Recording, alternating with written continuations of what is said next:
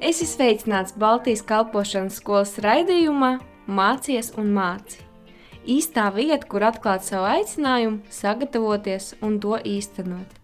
Par to arī parunāsim.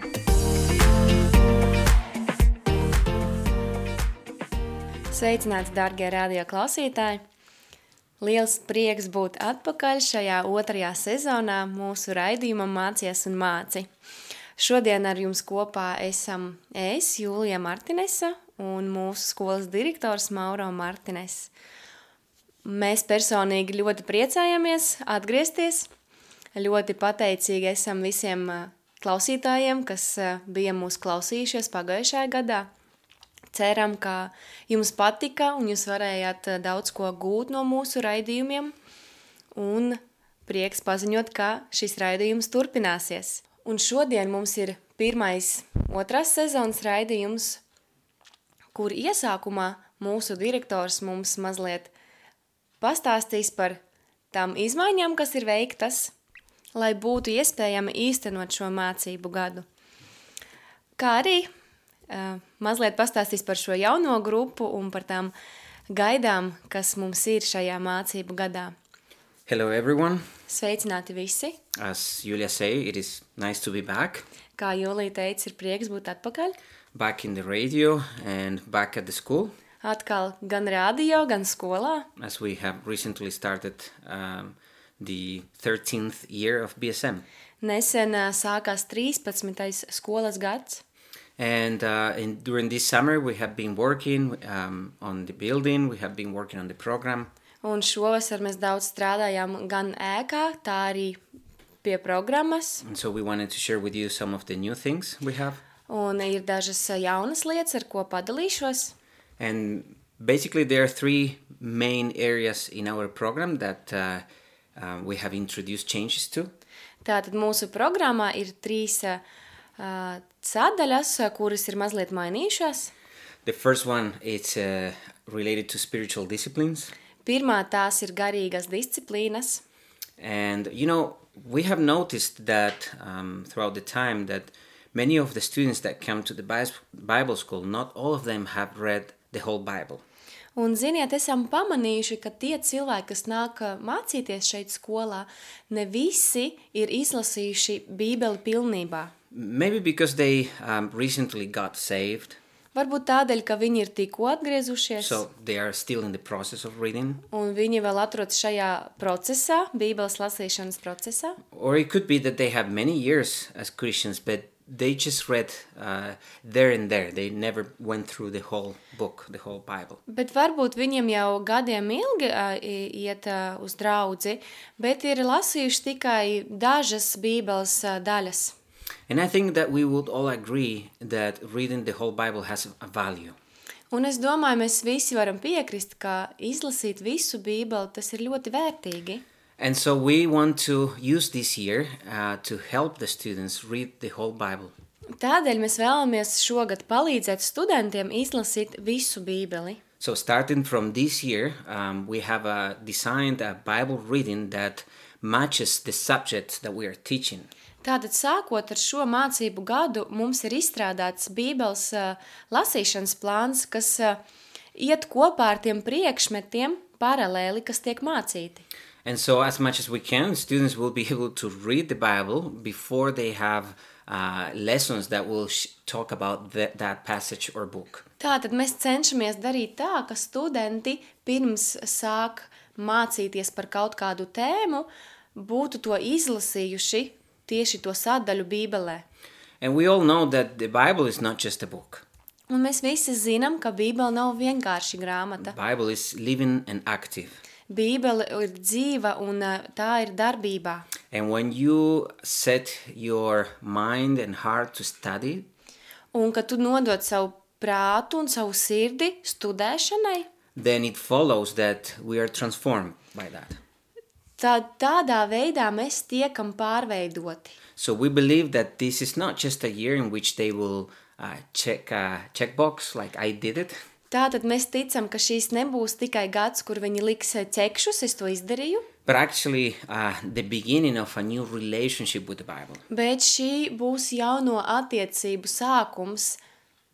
we want the students to get excited about it, Mēs vēlamies, lai studentus aizrauga Bībeles lasīšana, to experience the power, the transformation that comes by reading the Bible. lai viņi varētu pieredzēt šo spēku un šo pārvai, pārveidošanos, šīs pārmaiņas, lasot Bībeli. So that what starts this year will not end by the end of the year. Tādā veidā, ka tas, ko viņi iesāks darīt šogad, nebeigsies tikai te, bet turpināsies. We want them to continue reading the Bible after they studied here. Jo pēc skolas mēs vēlamies, ka viņi turpinātu lasīt Bībeli. And so we think this is going to be a, a spiritual milestone for them. Tāpēc mēs domājam, ka šī būs tāda garīgā uzvara daudziem. And we're, uh, we can't wait to hear their feedback by the end of the year. Un nevaram sagaidīt dzirdēt ā, no viņiem, no viņu pieredzes gada beigās.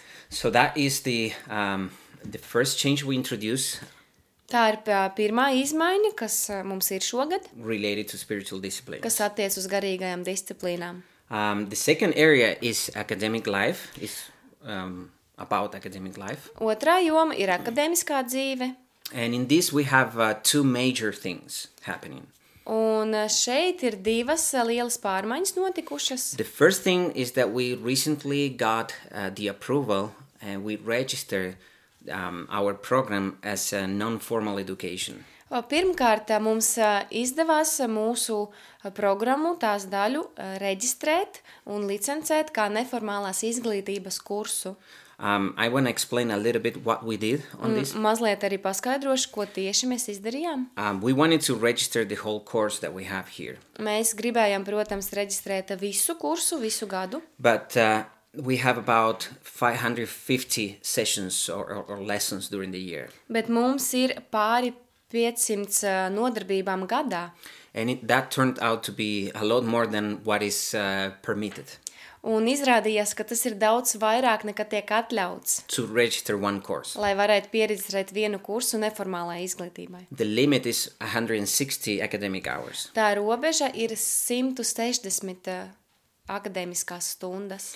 And so we decided to uh, register um, 320 uh, sessions Tātad eh, mēs nolēmām pieregistrēt 320 akadēmiskās with stundas, two different courses. un tādējādi veidojot divus kursus. We took 10 biblical subjects and make up, uh, made up a, a new course and registered. Tātad desmit bībeles priekšmeti eh, sastāda vienu kursu, And then we took another 10 uh, theological subjects, we grouped them, and we registered another course. un tad ir vēl eh, citi desmit priekšmeti teolo par teoloģiju, teoloģiskie priekšmeti, kas veido otru kursu. That means that by the end of the year, our students will receive three um, recognitions. Tas nozīmē, ka gada beigās ā, mūsu studenti saņems ā, trīs ā, apliecības. The first one is our diploma that we, you, we traditionally gave to our students. Pirmkārt, tas būs ā, skolas ā, ierastais diploms, ko ik gadu mēs dodam.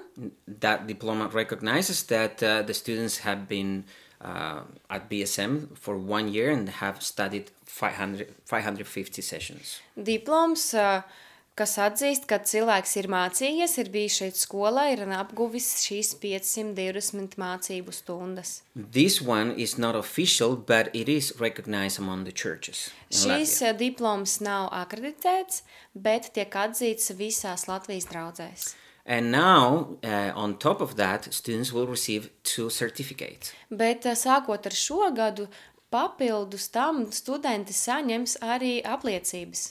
Um, the ones that I'm telling you register as non formal education. Apliecības, eh, kuras mēs pieregistrējām kā neformālās izglītības kursu. And we are very happy about it. Un mums ir liels prieks par to. We think that is one step uh, f- forward.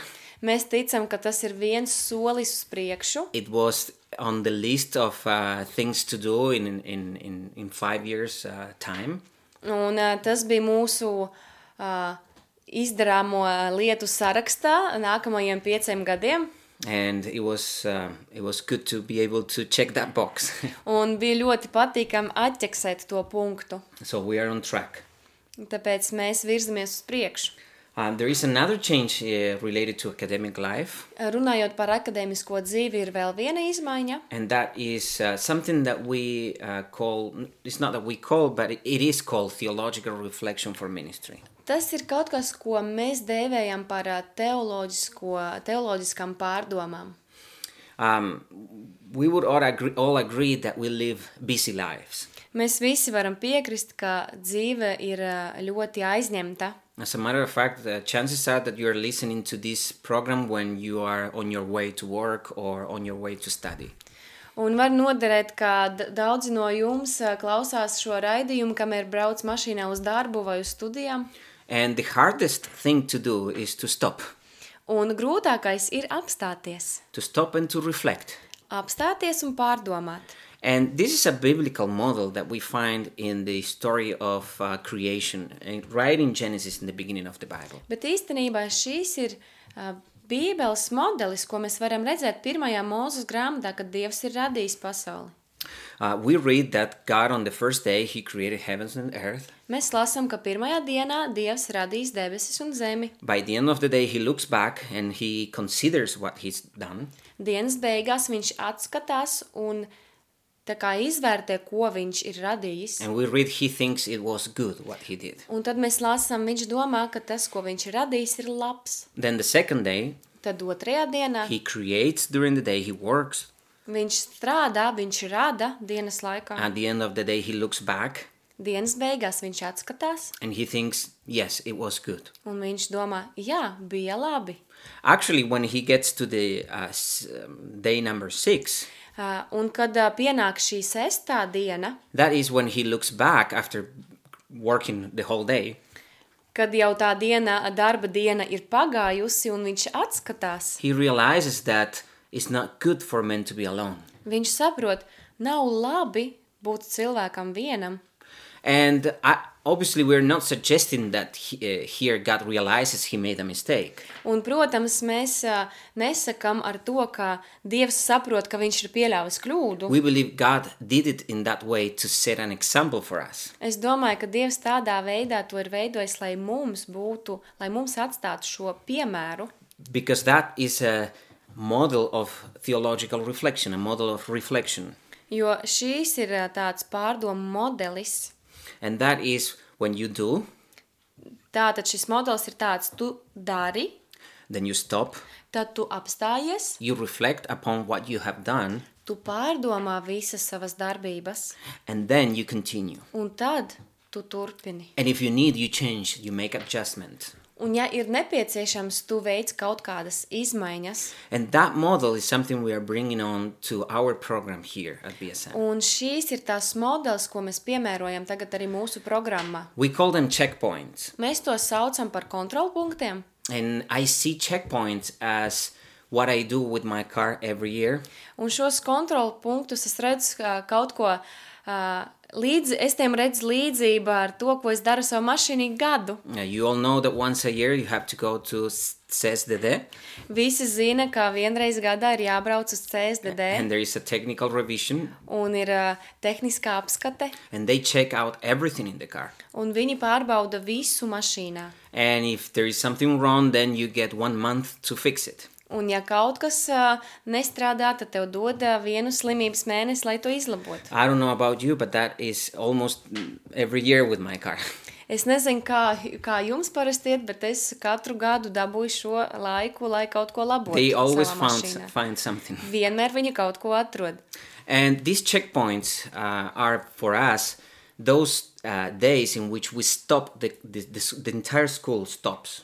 Un šīs dienas, šie kontrolpunkti, ir tās dienas, kurā, kurās mēs apstājamies. Pilnīgi skola programma apstājas tā- uz vienu dienu. So that we can test ourselves. Lai mēs tajā dienā, tajā laikā varam sevi izvērtēt. And that is what the Bible teaches us. Un tieši to mums māca Bībele.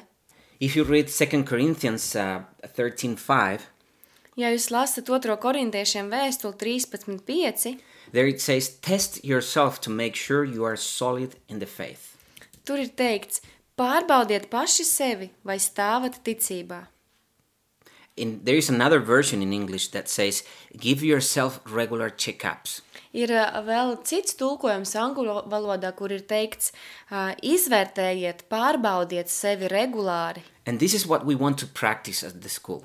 Un šo mēs vēlamies praktizēt skolā. We need to, uh, we want the students to be able to learn this model and then to take this into their, their daily lives after the school. Mēs ļoti vēlamies, lai studenti apgūtu šo modeli un tad spētu to pielietot savā ikdienas dzīvē. For example, um, what if I ask you today, Piemēram, ja es jums šodien pajautātu, what is it that God has been trying to teach you throughout the last year? kā tu domā, ko Dievs vēlas tev iemā, vēlējās tev iemācīt pēdējā gada laikā, What about three years? Ā, trīs gadu laikā What about the last five years? vai piecu gadu laikā? Those are hard questions to answer Tie ir ā, grūti jautājumi, nevar uzreiz atbildēt, uh, because they require us to stop and think.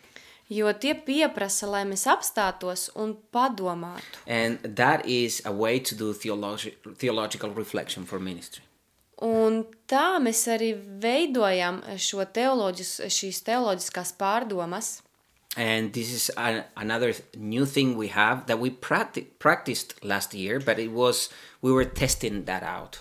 Un tā ir jauna uh, lieta, ko mēs ieviešam jau pagājušajā gadā. Tā mums ir bijusi. Mēs uh, to izmēģinājām. And now it, it is uh, part of the program. Un jau uh, sākot ar šo gadu, tā ir programmas daļa. And then the last area in which we've been working on is practical ministry. Un uh, pēdējā joma, uh, pie kuras mēs uh, strādājam, ir uh, praktiskā kalpošana. As I already said, we have uh, 550 sessions, which is a lot. Kā jau teicu, mums ir uh, diezgan daudz nodarbību, tās ir 520. Um, that is without counting uh, morning prayers, evening prayers, and chapel services that we have. T- Un tas ir neskaitot ā, rīta, vakara lūkšanas un dievkalpojumus. So, students by the end of the year, um, they heard a lot of, of information. Un studenti gada, uz gada beigās jau ir dzirdējuši ļoti daudz informācijas. And uh, we want to help them take that information, that knowledge, and put it into practice. Un mēs ā, vēlamies palīdzēt viņiem paņemt visu šo informāciju, visas i- šīs zināšanas un pielietot to praksē.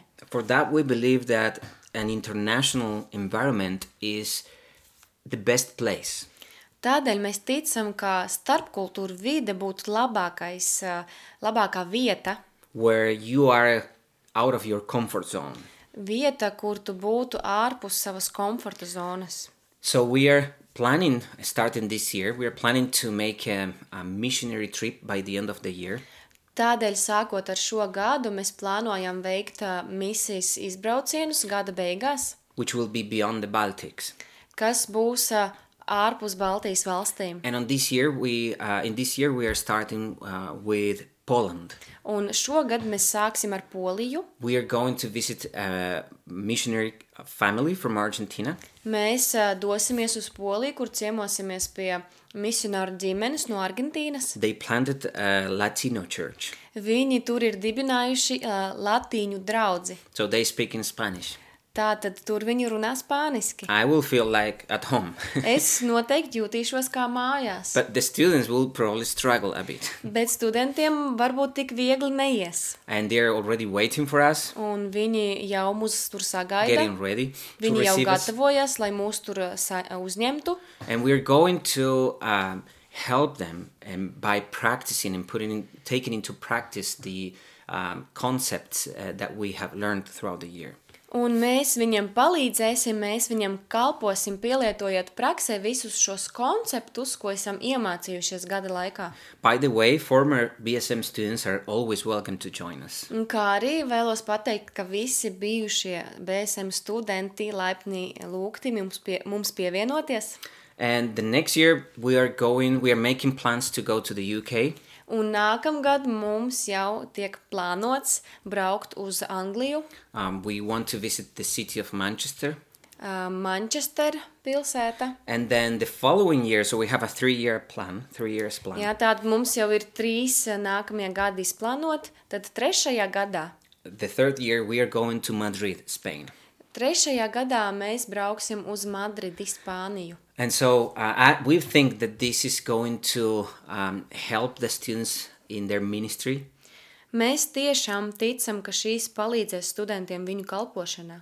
because they are gonna also learn not only take into practice uh, things throughout the, in the trip Jo kamēr viņi pielietos visu praksē, viņi tai pašā laikā arī vēl mācīsies.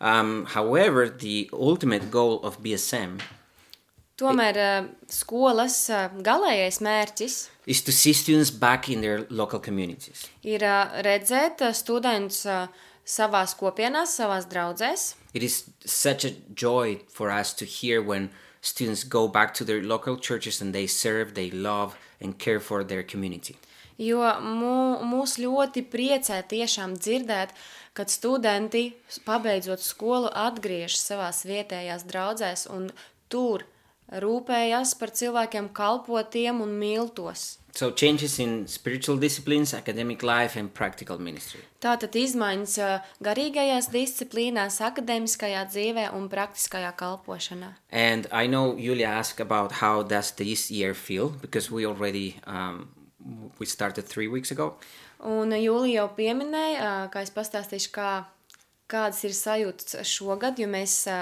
uzsākām skolu pirms trīs nedēļām. and I, mu- I must say that e- every year is unique, Un es vēlos pateikt, ka katrs gads ir unikāls. but this group also is unique. Kā arī šī grupa, tā ir unikāla. um, we we can see how hungry they came for the Lord. Mēs eh, redzam, cik izsalkuši pēc dieva viņi atnāca. You can see how open they are for the Word of God.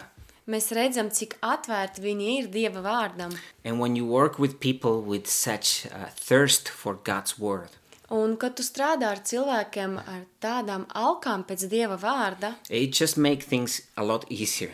tiešām tad, eh, ir daudz vienkāršāk ar viņiem strādāt. um, even though there are some obstacles and difficulties Protams, ir kaut kādas grūtības un šķēršļi, um, you are all aware of the situation and the price uh, in the heating system here in latvia the, the gas Un, protams, jūs visi jau zināt, kāda šodien Latvijā ir situācija ar apkuri un gāzes cenām, and we are facing a giant un mēs ā, cīnāmies ar šo gigantu šobrīd. we have a third floor building that we have to heat during winter Mums ir ā, trīs stāvu ēka, kas mums ir jākurina, and because of the crisis uh, with gas uh, prices on gas we were f- mm, f- not forced but we made the decision to close the third floor un ā, gāzes cenu dēļ mums ā, vajadzēja ā, nolemt, ā, izolēt vienu stāvu, trešo stāvu, so that we don't need to hit three floors but only two tā lai mums nevajadzētu apsildīt trīs stāvus, bet gan tikai divus. so we had to move all the students to the second floor we had to move the classroom from the second floor to the first floor and so many different changes Tātad mums vajadzēja izvietot visus studentus otrajā stāvā, mums vajadzēja pārcelt klasi no otrā stāva uz pirmo stāvu un vēl daudz citas izmaiņas. and when we were working on that i i heard this question in my mind Un kamēr mēs pie tā visa strādājam, man prātā parādījās tāds jautājums. is it worth the sacrifice is it worth doing all of this Vai tiešām vērts šo visu darīt, šo visu lielo upuri? um, maybe you wonder uh, or you ask yourself sometimes mm, you get discouraged you are serving god and you think is it worth what i'm what i'm doing now Un varbūt jums arī tā dzīvē gadās, jūs kaut ko darat, un jums ā, nesanāk, un jūs uzdot šo jautājumu, vai tiešām ir vērts, vai tiešām ir vērts dieva dēļ to darīt. And I started to reflect on what it means uh, to worship God. Un ā, tādā veidā es sāku pārdomāt par pielūgsmi, ko nozīmē pielūgt dievu. I realized that every time I read about worship in the Old Testament, Es sapratu, ka katru reizi lasot par pielūgsmi vecajā derībā, it is always related to sacrifice. vienmēr runa ir par upuri. As a matter of fact, when uh, somebody said in the Old Testament, we're going to worship, everyone understood that they were going to sacrifice. Pat vairāk, vienmēr vecajā derībā, ka kāds saka, iesim pielūgt, uzreiz cilvēki automātiski saprata, ka būs upuris. S- Some of you may remember uh, um, Abraham and Isaac. Daudzi no jums varbūt atceras Ābrahama un Īzaka stāstu. Abraham tells Isaac, We are going to worship God. Ābrahams saka Īzakam, iesim pielūgt Dievu, And Isaac asks, Where is the animal? un Īzaks prasa, kur ir ā, upuris, kur ir dzīvnieks. And so we see that the idea of worship and sacrifice is used like uh, interchangeably. Un ā, mēs redzam, ka šī ideja, upurs un pielūgsme, tie viens otru var ā, nomainīt. And it is the Apostle Paul who takes the idea of uh, worship and sacrifice from the Old Testament Un apustulis Pāvils viņš ā, no vecās derības ņem šo ideju par pielūgsmi un upurēšanu and describes what it means uh, today uh, worship for Christians in Romans 12. Un ā, romiešiem 12. nodaļā viņš apraksta, ko nozīmē pielūgsme šodien kristiešiem. And in that, uh, in those first uh, two verses, he um, he asks Christians to present their bodies as a living sacrifice. Un ā, tajos ā, divos pirmajos ā, pantos viņš lūdz kristiešiem nodot sevi kā dzīvu upuri. Paul says, "This is your true and, pro- and proper worship." Un Pāvils saka, tā lai ir jūsu garīgā kalpošana. And so, in light of uh, what it means to worship God, Tātad, ko nozīmē pielūgt Dievu? I understood that all the sacrifice that we make sometimes in, in ministry Es sapratu, ka visi šie upuri, ko mēs nesam kalpojot, and i- if we do it for God, of course, Un, protams, ja mēs to darām dievam, then we should see that as, as worship. tad mums tie ir jāredz kā pielūgsme. Actually, Paul w- would call that true and proper worship. Un, ā, paskatieties, Pāvils to sauc par patīkamu un garīgu kalpošanu. And this was this idea was uh, something that I shared with the students the first day. Un ā, š- That- tieši šo that es is- teicu okay. studentiem pašā pirmajā dienā. because all these changes in the building sometimes require students to make uh, small sacrifices. Jo visas šīs izmaiņas, ā, kas ā, notikušas sēkā, prasa savā ziņā upuri no studentu puses. Um, if you think one of the biggest idols today in society is comfort, Jo, ja mēs ā, tā aizdomātos, ā, lielākais sabiedrības ā, elks šodien ir komforts. whatever we do, wherever we go, we always try to find the best spot for us, place. Lai ko mēs darītu, lai kur mēs dotos, mēs vienmēr cenšamies atrast to labāko, ērtāko vietu. And so, giving up your comfort is a sacrifice. Tāpēc atteikties no šī komforta ir upuris. And so that means, in biblical terms, that it can be worship to God. Un skatoties ā, Bībelē, tas nozīmē, ka tā ir pielūgsme Dievam. So I was encouraged, and I think the students were uh, encouraged as well, Tādēļ mani tas ļoti iedrošināja, un es domāju, ka studentus arī. to see this year as a one year sacrifice. e, skatīties uz šo gadu kā vienu upurēšanās gadu, one year of worship to God.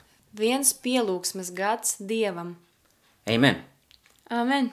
Thank you very much Paldies liels! for um, listening to our program. Paldies, ka klausījāties mūsu raidījumā. Uh, we have many ideas and guests uh, for this new season.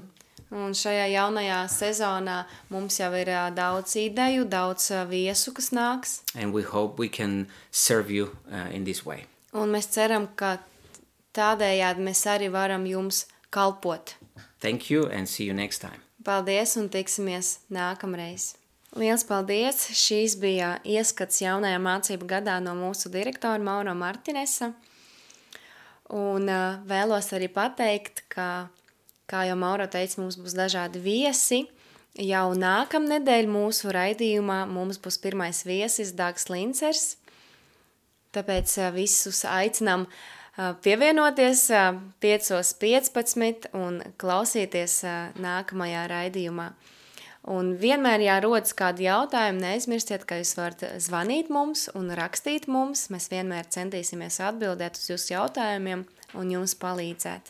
Mūsu tālruņa numurs ir 24 55 09 34. Lai jums svētīgs šis vakars! Tu klausies Baltijas kalpošanas skolas raidījumā, mācies un māci. Dieva gudrībā un viņa vadībā tevai dzīvei ir nozīme.